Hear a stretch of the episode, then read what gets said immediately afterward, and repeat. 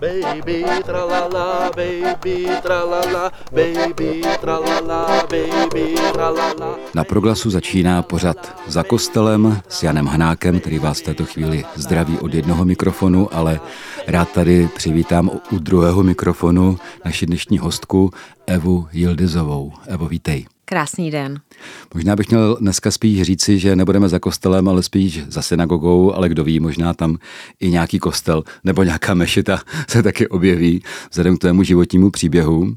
Eva Jildizová je už dlouholetou intendantkou divadla Husa na provázku, je také ředitelkou festivalu Štetl, který zjednodušeně řečeno představuje židovskou kulturu, řekl bych, takové životné formě, nejenom jako historickou záležitost, eh, u které třeba se mnozí současní Češi a Moravané, jako si říkají, jo, to byly časy, to byly zajímavé časy, ale že židovská kultura je něco, co existuje i dnes a nejenom v Izraeli. Eh, Eva je židovka, a Eva má za manžela muslima Murata.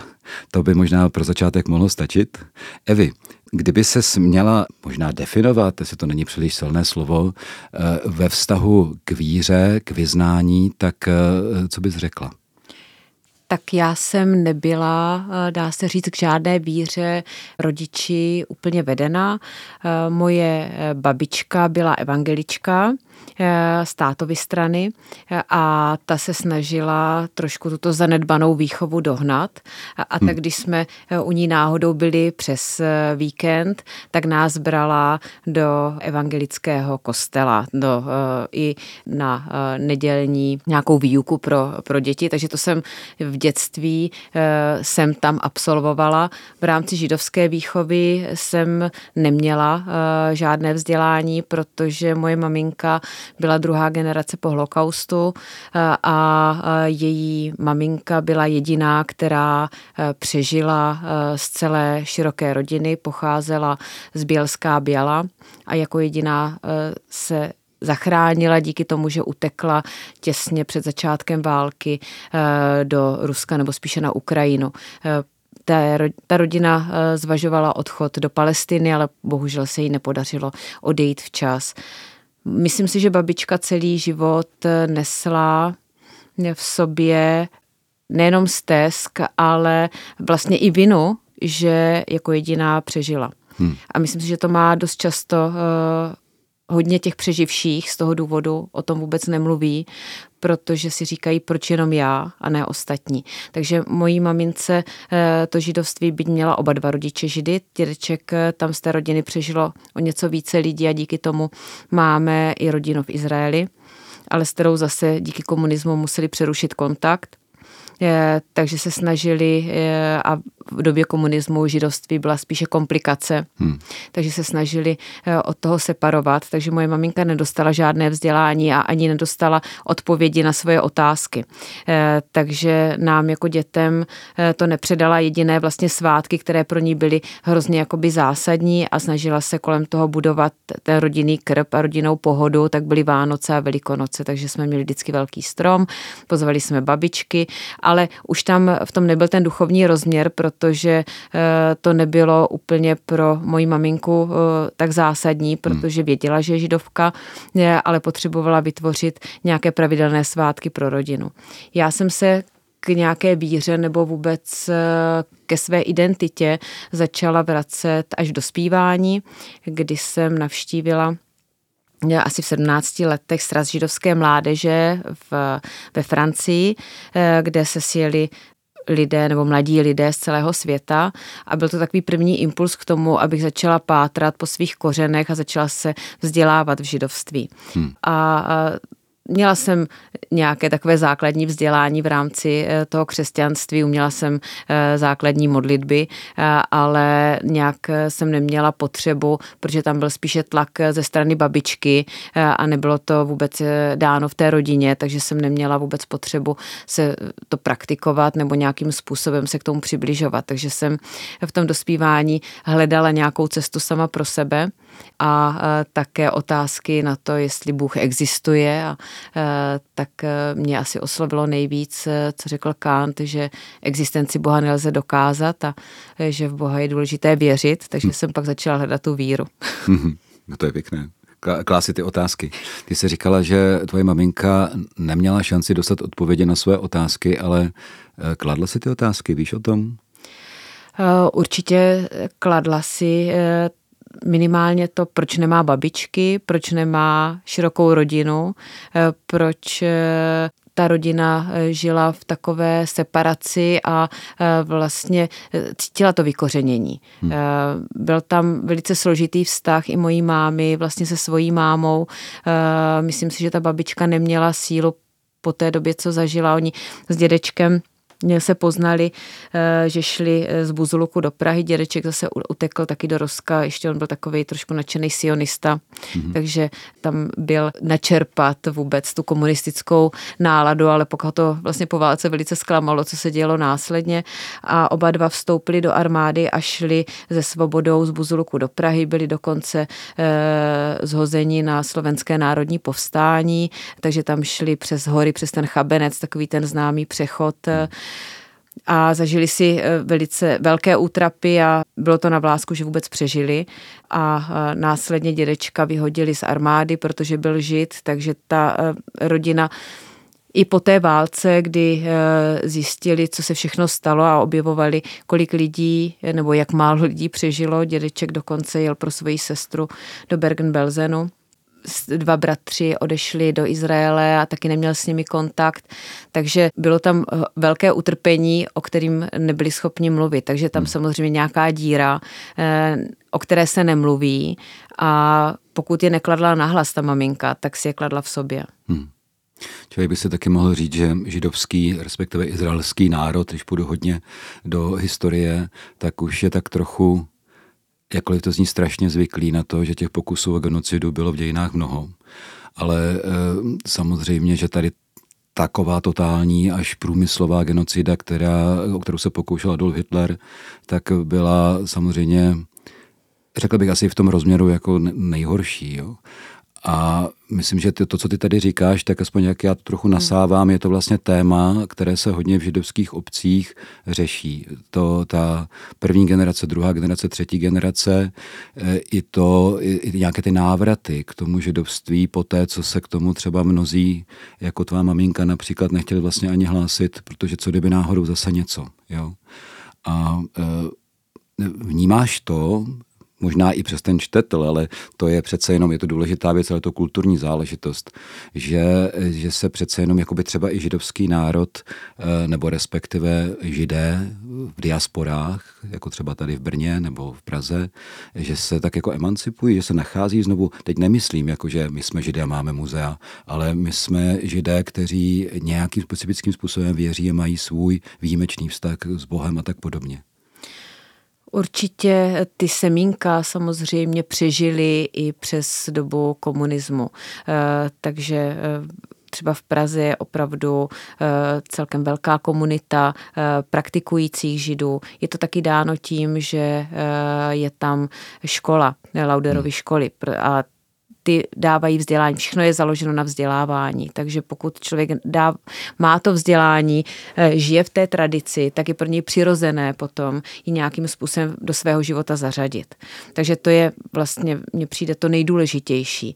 V Brně ta obec eh, je taky na, eh, za mě ve velkém rozpuku a rozkvětu a za poslední období přišlo mnoho nových členů a, a dělají se programy pro rodiče s dětmi, což samozřejmě podporuje potom nějakou tu soudružnost, že ty lidi se znají, jak ty rodiče, tak chtějí spolu trávit čas a v rámci toho se dostává dětem nějaké základní představy, co to židovství je o svátcích a toho základního vzdělávání, což je úplně to nejnutnější k tomu, aby se k tomu židovství nějakým způsobem přiblížili a tu svoji identitu nějakým způsobem našli. Pro mě je asi nejdůležitější v té mojí cestě, to přibližování, že napřed byla část vzdělávání a potom byla taková otázka, jak blízko se k tomu praktikování jsem schopna přiblížit.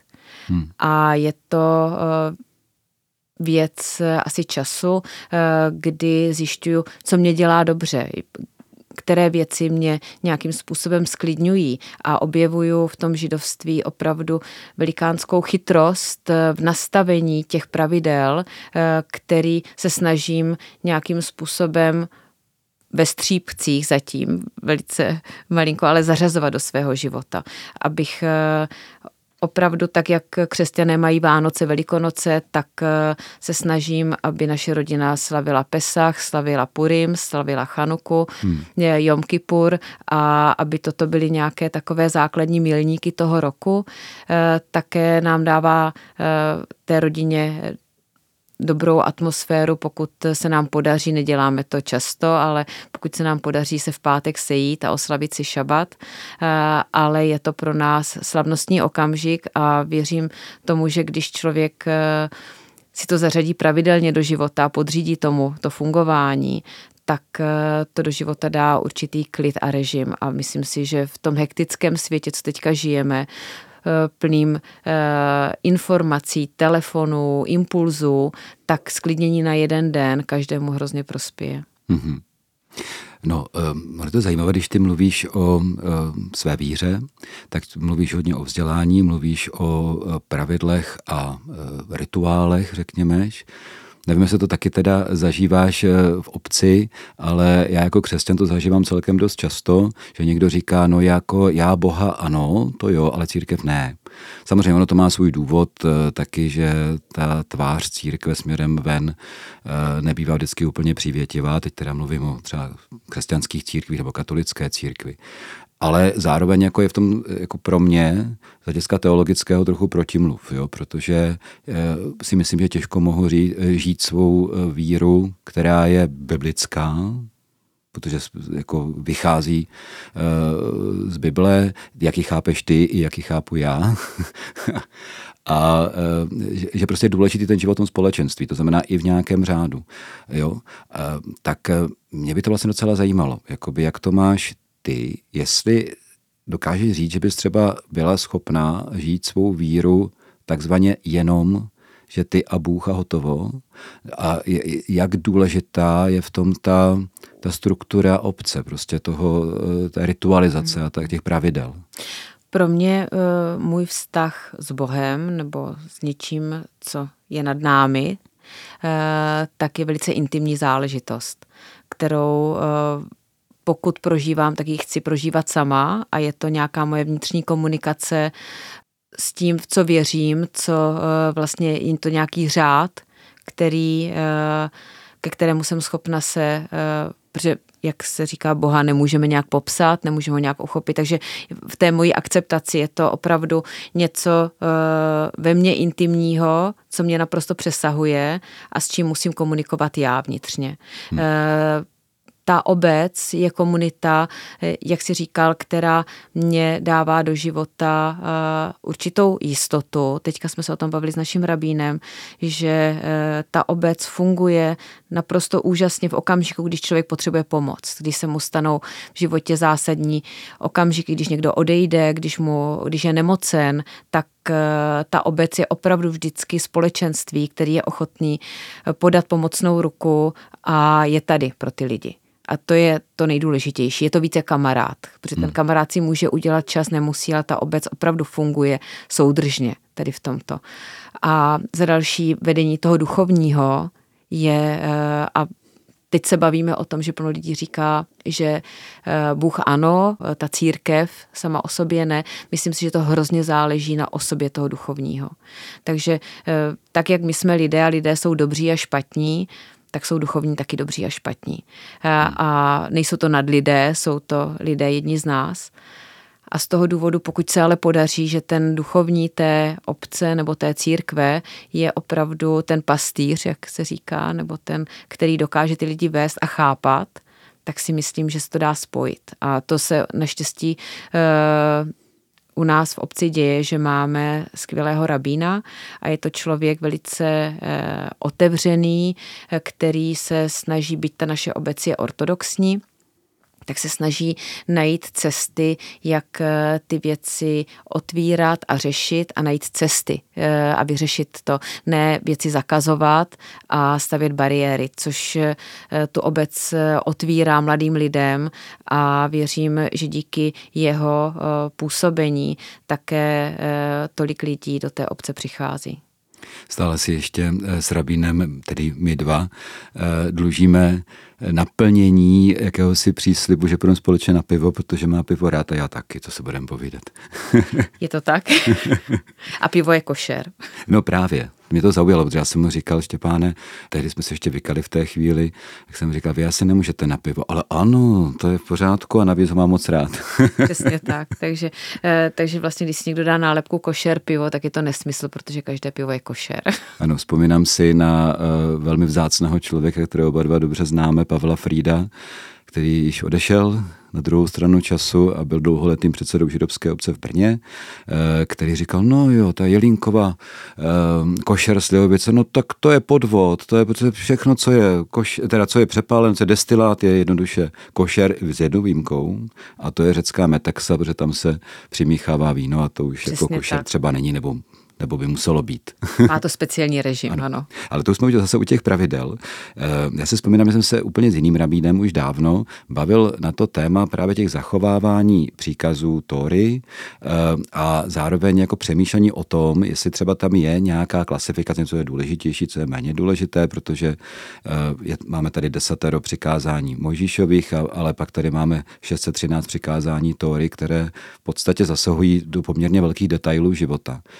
A jak jsem to tedy aspoň pochopil, já jsem říkal přece, ale je důležitější přikázání třeba víry v Boha, Bohu, lásky k blížnímu, než něco, co je jako relativně drobnost.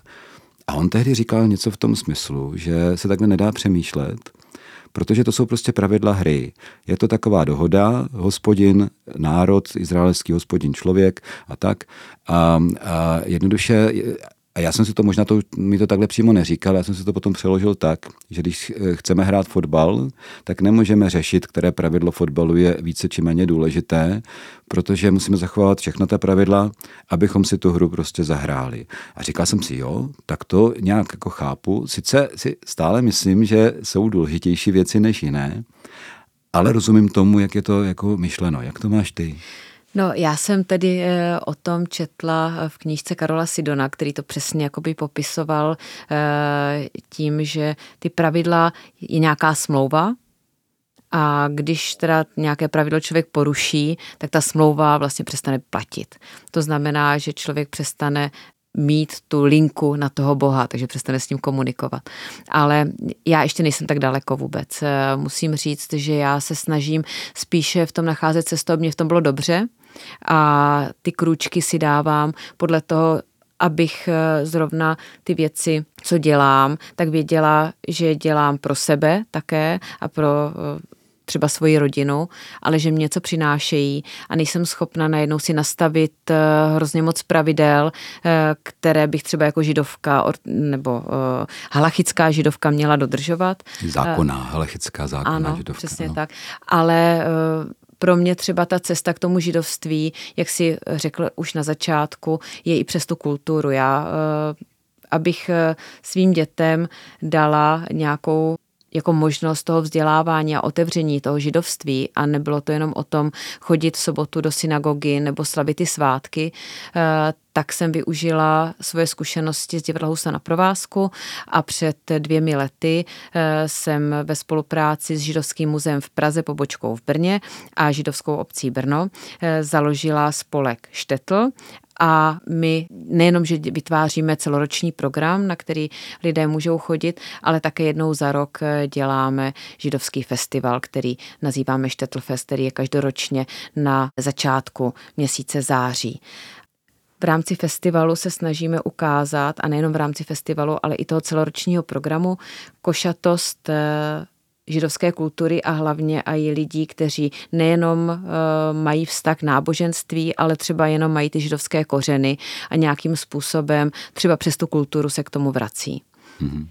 A toto třeba pro mě je ta cesta, jak třeba splatit e, něco pro tu židovskou obec, protože vím, že toto třeba mé generaci nebo i těm mladším lidem je blízké a přivede je to aspoň trošku blíž k té jejich identitě a doufám, že třeba najdou nějakou svoji cestu. E, pro mě ta cesta je, že ráda chodím v sobotu do synagogy, ale necítím tam nebo není to jenom kvůli nějakému duchovnímu rozměru, ale je to taky okamžik nějakého sklidnění, navrácení se ke kořenům a mám velikánský respekt k tomu, že když moje maminka je e, opravdu ze dvou židovských rodičů, tak je velice pravděpodobné, že e, vlastně ta židovská tradice v těch rodinách byla tisíce let. Hmm. A to je pro mě nějakým motorem k tomu, abych se k tomu zase vracela, protože to přerušení na jednu generaci mně přijde velice malé v té věčnosti. To určitě. No, eh, já si myslím, že jakoby nejenom Štettlfest, ale samozřejmě i jiné aktivity a nejenom tvé, eh, že neoslovují pouze židy, kteří třeba jsou nějak ztracení nebo neuvažují o svém židovství, o své identitě a třeba je to nějakým způsobem nakopne, nebo naopak si ty otázky kladou a mohou získat ty odpovědi, ale předpokládám, že to taky oslovuje ty lidi, kteří rodem židé nejsou a kteří třeba přijdou a řeknou si, mě to zajímá a já možná chci být žid vím, že samozřejmě židovství, židovská víra a židovská identita ve smyslu eh, rodu je dost svázaná. Není to samozřejmě eh, úplně stoprocentní, jsou konvertité, to ano, ale já mám takový pocit, že, že se eh, obecně za to židovské obce jsou takové skeptické trošku vůči konvertitům. Jak se k tomu třeba staví co já vím, židovská obec v Brně nebo v Praze, prostě to, co ty znáš. Vůbec mě docela zajímalo, jestli třeba v Brně židovskou obec, jaké je tam třeba plus minus procento, kolik, kolik členů obce jsou židé rodem a kolik konvertité. Já bych napřed se ještě vrátila k tomu prvnímu, co uh, si zmínil ohledně té, toho našeho programu a festivalu, že naším cílem není jenom oslovit lidi, co mají židovské kořeny, ale nejvíc důležité mně přijde eh, dostat zpátky tu židovskou kulturu do toho normá, do veřejného prostoru. Eh, Židé v Brně eh, žili historicky před válkou, tady bylo 12 tisíc židů. Hmm. Byla tady židovská populace, německá populace, česká populace. Žili separátně, nebudeme, nebudeme si asi jako tady tvrdit, že žili eh, tady ve vzájemném obětí, ale byli eh, součástí tady města Brna. Takže přijde mně ale hrozně důležité, aby jsme tyto věci vraceli zpátky hmm. do toho Brna a otevřeli eh, tu historii a i ostatním lidem. Takže naším cílem je hlavně ty věci propojovat, eh, dát informace o židovství normálním lidem, kteří třeba i nevěří, nemají nic s náboženstvím společného, ale o věcech najednou, když vím víc, tak nejsem proti ním, takže bojujeme tedy tímto i proti antisemitismu nebo nějakým zavedeným uh, představám, že každý žid nosí pejzy a uh, chodí v černém a hmm. uh, takže přijde mně hrozně důležité tyto věci tedy z tohoto důvodu dělat. Takže to je ta první část, jsem chtěla říct. A než se dostaneš té druhé, já se zkusím mi trochu ještě nakopnout. Jo. Protože si myslím, že vlastně žijeme v dost jako specifické době během těch tisíciletí, nebo minimálně staletí, že před válkou nebo v 19. století a hlouběji do historie by asi nikoho nenapadlo z křesťanů, že by se chtěli stát židy, nebo to bylo velmi výjimečné. Jo. Ale dneska žijeme v době, kdy ta náboženská identita, jestli vůbec nějaká je, tak je taková hodně no není moc konkretizovaná. Jo. A lidi se hledají, hledají se duchovně, hledají se různými způsoby, hledají se v náboženstvích a filozofiích dálného východu, eh, nebo si něco stvoří sami. Jo. A to si právě myslím, že je možná jako i výjimečná dějná událost, kdy třeba mohu oslovit židovskou obec a říct si, mě to velmi jako inspiruje, i když sám rodem žid nejsem. A to je to téma těch konvertitů. Tam eh, bych řekla, že eh, jde o ty pravidla, že to židovství se dědí po matce, teda v té ženské linii. Eh, teďka nedávno, to je velice zajímavé, jsme se bavili s naším rabínem, proč, od kdy se to stalo, protože původně v tom starém zákoně ještě za Josefa se to židovství dědilo automaticky po mužích. Hmm. A ta hlava rodiny byl muž a ten vytvářel tu židovskou rodinu. Ale bylo automatické a dost často si taky nebrali nežidovky. Hmm. Ty muži. A, a vytvářeli ty židovské rodiny. Ale ta změna uh, nastala údajně díky tomu, že ten muž vždycky má šanci vytvořit tu židovskou rodinu a dávat do toho uh, tu, uh, to náboženství a potřebuje k tomu ženu, která mu porodí děti. Ale pokud v těch dávných dobách například ženy byly znásilněny vojáky a byly to židovky a neměli tam toho muže, hmm tak to byl ten důvod, proč se to změnilo a začalo to židovství jít přes tu ženu, aby i ty ženy eh, v tu chvíli mohly vytvořit tu židovskou rodinu. Takže to je velice zajímavé, to je, to je. Jak, to, eh, jak to přešlo. Ale každopádně v současné době se to línie židovská nebo ten rod eh, se dědí přes tu ženskou línii a jak se říkal, je to zákonná nebo halachická židovka, když je člověk po matce.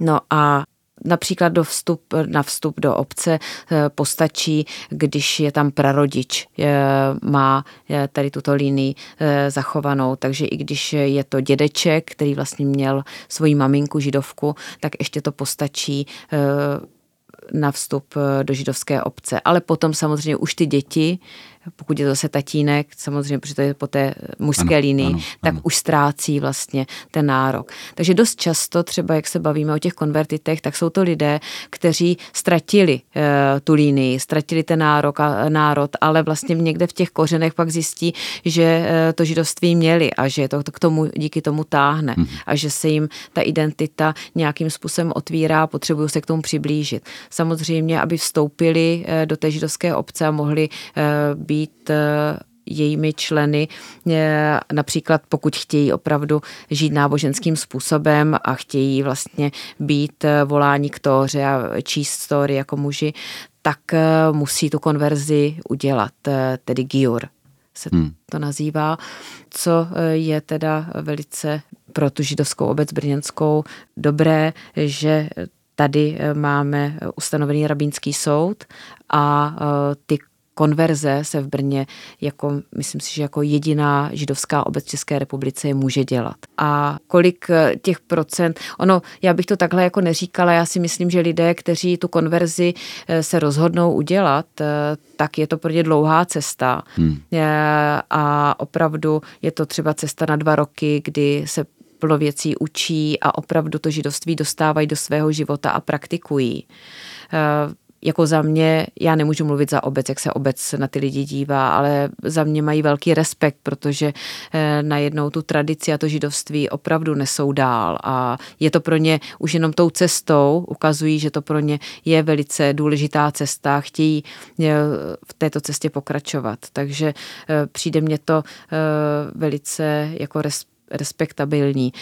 A dost často samozřejmě s tím člověkem musí konvertovat celá ta rodina, takže tam nejde, aby konvertoval jenom muž a žena vlastně nevytvořila tu židovskou rodinu, takže tam opravdu musí přistoupit eh, k tomu giuru mm-hmm. celá ta rodina. Takže za mě eh, to velice respektuji a díky tomu taky počet těch lidí, kteří potom chodí do té synagogy, se zvyšuje, takže je to jedině dobře a pro které je to důležité. Mm-hmm. To je jako velmi zajímavé, co říká, že ten akcent na tu rodinu, vlastně, že eh, jakoby ne jednotlivec, ale rodina, už to základní společenství zase eh, je, je tím základním prvkem i obce. Jo i vlastně, když to řeknu tím eh, pojmem křesťanským církve, protože to je eh, v podstatě synagoga a církev, ten význam toho slova je velmi podobný, je to o tom obecenství, o tom společenství. No ale když teď tak jako poslouchám, tak si říkám, jestli to není tak trošku, že tak my jsme židé, my chceme vlastně taky dát vědět, že tady jsme a že, že jsme součástí tohoto prostoru. Chceme třeba i inspirovat vás, kteří židé nejste, naší duchovní, spirituální tradicí a tak dál, myšlenkami, ale inspirovat. Pokud jste odinut, tak zůstaňte tam, kde jste, v jiné tradici, nebo no, dejme tomu v jiné tradici, a, a, a žijte si tam. Jakože mám pocit, že židovská obec není úplně ta, která by byla misijní samozřejmě. Křesťanství je misijní, židovství misijní není. Jo? Eh, uchopuju to takhle těmi uh, mahatnými slovy dobře? No, uh, určitě není misijní. Myslím si, že ani nemá potřebu uh, se otevírat nějakým způsobem a bych oddělila opravdu to, co děláme v rámci štetlu a je to kultura a v rámci toho, co se děje na židovské obci a je to duchovní záležitost. Mm-hmm. A opravdu si hledáme i tu míru, jak to duchovno má do toho festivalu eh, pronikat, protože opravdu ta duchovní linka je velice intimní část nejenom toho člověka, ale i té obce. A najednou, když se z toho duchovna udělá divadlo, tak se to zesměšní a, hmm. a je to uh, proti tomu smyslu té věci. Takže si na to dáváme velký pozor a když uh, po kapkách to duchovno otvíráme uh, té veřejnosti, tak se snažíme opravdu zachovat veškerá pravidla toho například nechceme žehnat vínu a chlebu před lidmi, protože to je opravdu jakoby komunitní záležitost a náboženská hmm. záležitost a nemá to být součástí nějakého divadla, že to předvádíme lidem, jak se to dělá. Ale e, Vnášíme tam například čebatové písničky nebo zapalujeme svíčky, e, takže nějaké ty rituály, které nám přijdou, že se dají společně sdílet v tom veřejném prostoru, tak děláme, ale dáváme si velký pozor na to, aby to nebylo opravdu jako přinášení náboženství, protože opravdu to židovství je e, otázka jak původně toho chrámu, hmm. tak obce, tak hmm. rodiny. Tak vlastně po tom, co se zboural ten chrám, hmm. tak e, se přenesl e, do rodin a do synagog. Hmm. Takže to nejde vynést a donést to mezi normální lidi, ale je to opravdu nějaká tradice, která se prolíná těmi generacemi. Hmm. No, eh, ta zkušenost eh, židovského národa posledních skoro dvou tisíc let je především zkušenost života v diaspoře. To znamená, kde většina, třeba i ty svátky, rituály slaví jindy eh, a jinak, víceméně. To znamená, vždycky to muselo být o nějakém trošku přizpůsobování, respektive rozumím tomu, že když byly jako velké židovské obce, jakkoliv geta třeba v těch městech, tak přece jenom jako e, se dejme tomu v té židovském čtvrti nebo v tom getu se to slavilo prostě společně, ale to už dneska není víceméně. E, nelze se vyhnout tomu, že se blíží Vánoce a všude jsou Vánoce, nikoli v Chanuka a tak podobně.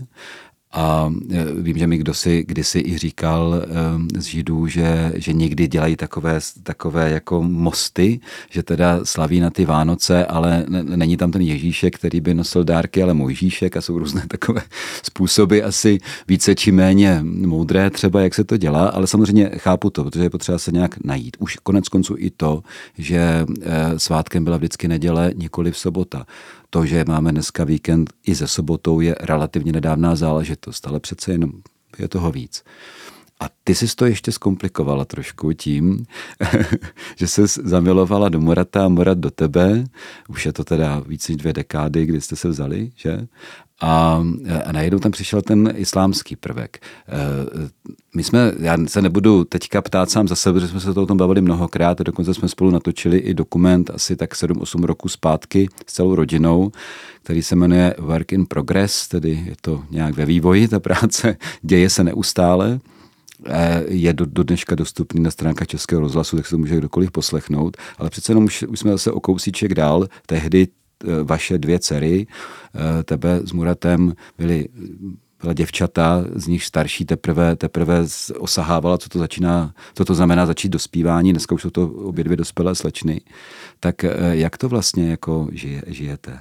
Jak to žiješ ty? Samozřejmě, ale nejsi v tom sama, protože židovská rodina, že jo?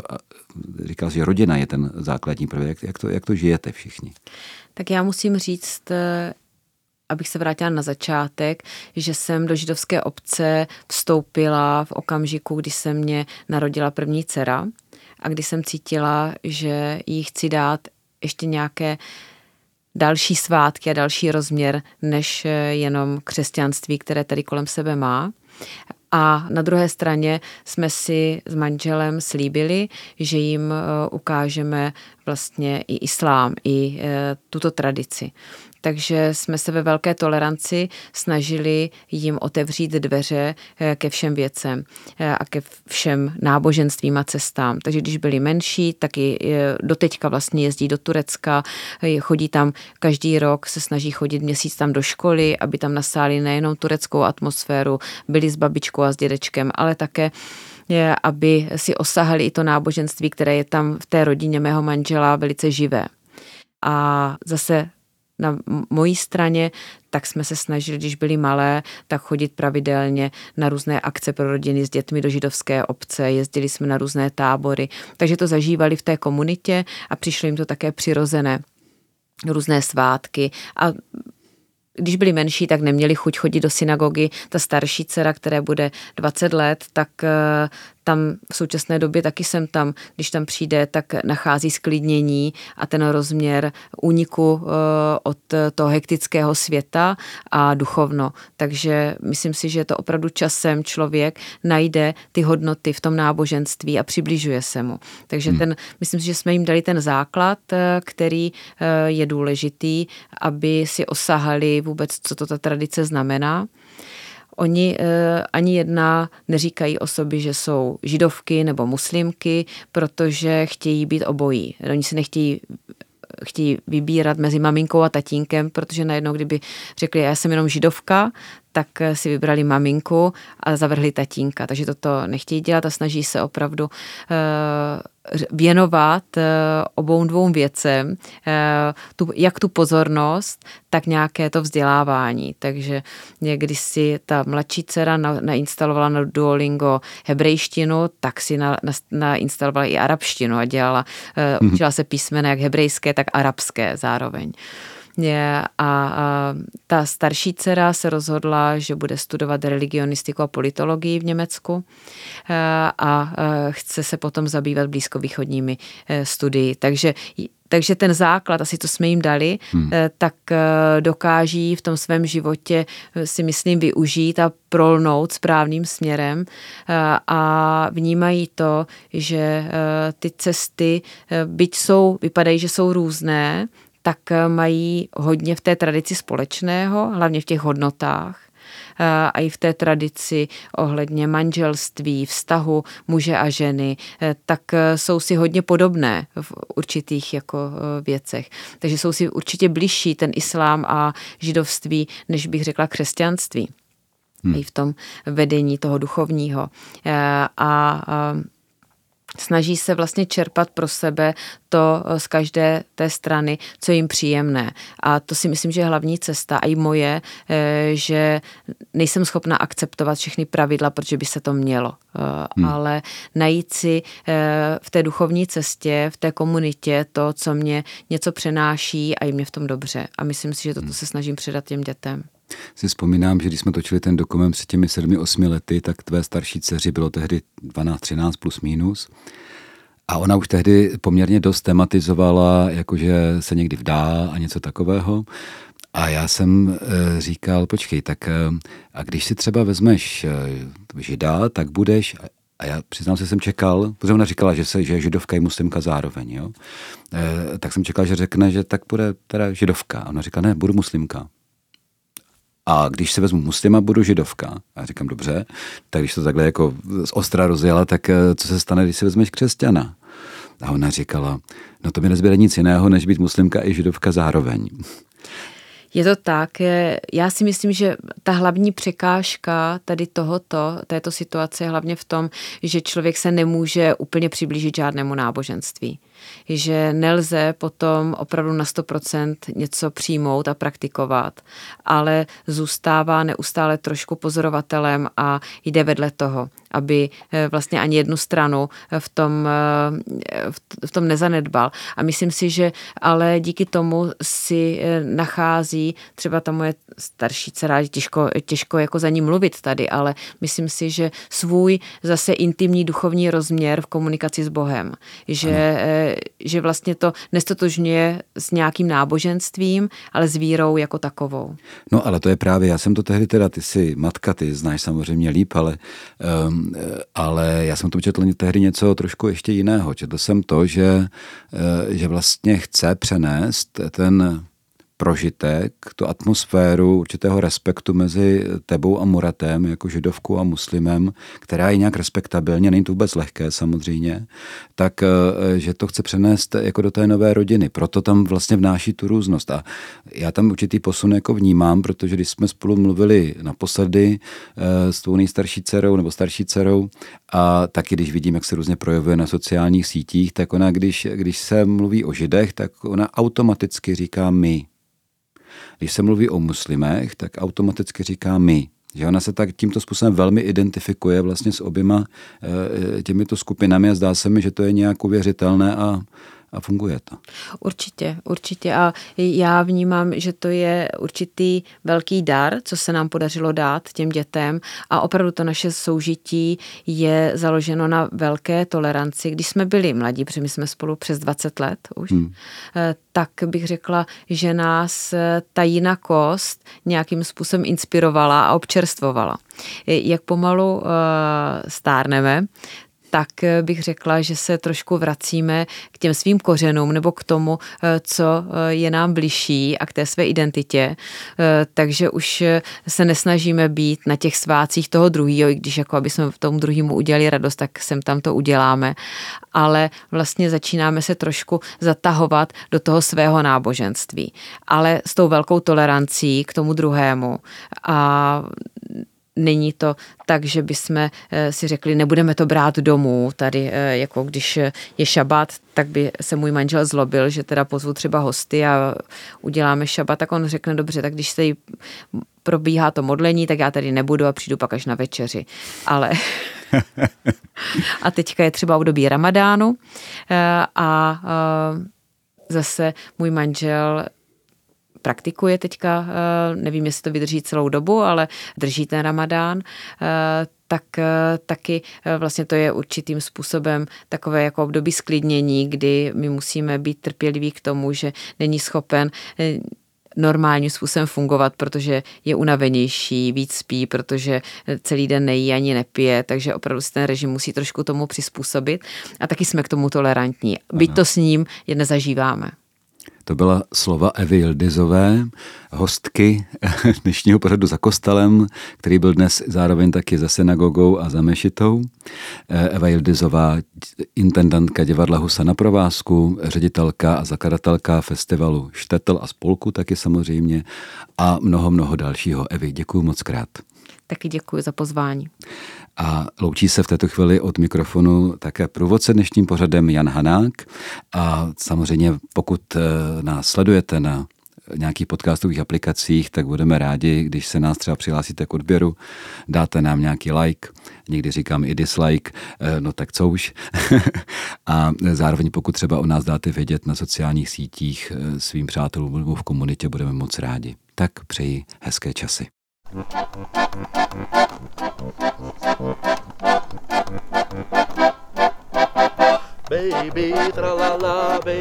Ite, misa est. Jděte s Pánem Bohem. No dobře, a co dál?